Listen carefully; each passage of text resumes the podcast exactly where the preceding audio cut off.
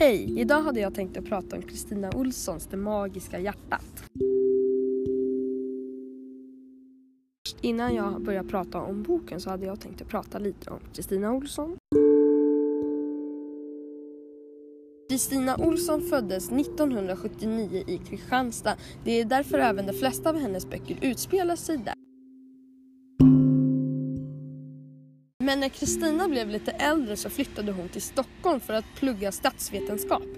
Efter att hon hade studerat jobbade hon bland annat som rådgivare i Säkerhetspolisen.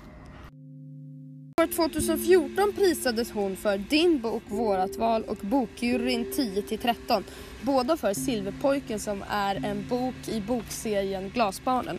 Hon har även korats för Barnens romanpris för boken Glasbarnen. Nu går vi äntligen över till boken. Boken Det magiska hjärtat gavs ut år 2016 med förlaget Lilla Piratförlaget. Genren tror jag kallas för roman. Den handlar om en sorglig historia om verkligheten.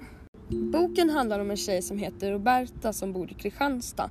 Hon har en vän som heter Charlotta och en dag så åker de på en auktion i Åhus med eh, Robertas morfar som heter Horatio. På auktionen så kommer en jordglob som föremål att man kan auktionera på. Hon försöker köpa jordgloben men så hör hon att det är någon annan som lägger ett bud. Då vänder hon sig om och då är det en kille utan en arm där. Och då känner hon skuldkänslor för att hon inte vill köpa den ifrån killen. När hon har köpt den så märker hon att Charlotta är alldeles blek och hon säger att hon mår jättedåligt. Jättesnabbt så går de in i bilen och åker olagligt tillbaka till Kristianstad till sjukhuset där de ska möta upp Charlottas föräldrar. När de kommer dit så frågar Robert om hon får följa med in på sjukhuset. Men då säger Charlottas föräldrar att det inte är läge just idag. Och så åker hon hem med morfar Horatio.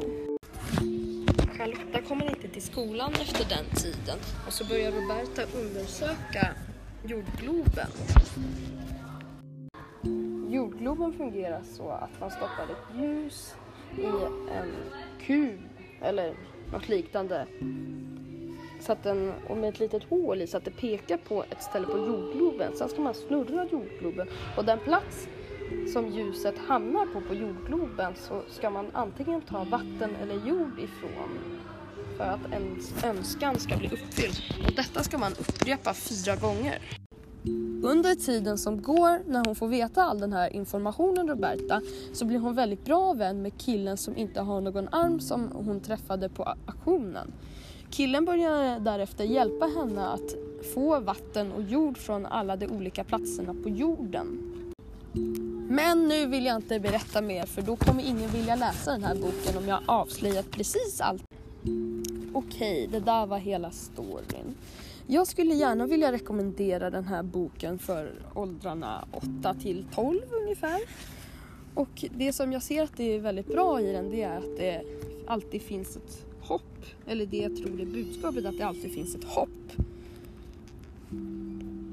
Jag skulle ge den här fyra av fem stjärnor. Det som jag tycker är väldigt bra med den här boken det är att det är en verklighetshistoria som skulle kunna vara sann och att de ändå försöker hjälpa Charlotta. Tack så mycket lyssnare för att ni har lyssnat på den här recensionen. Jag hoppas att ni läser den här boken.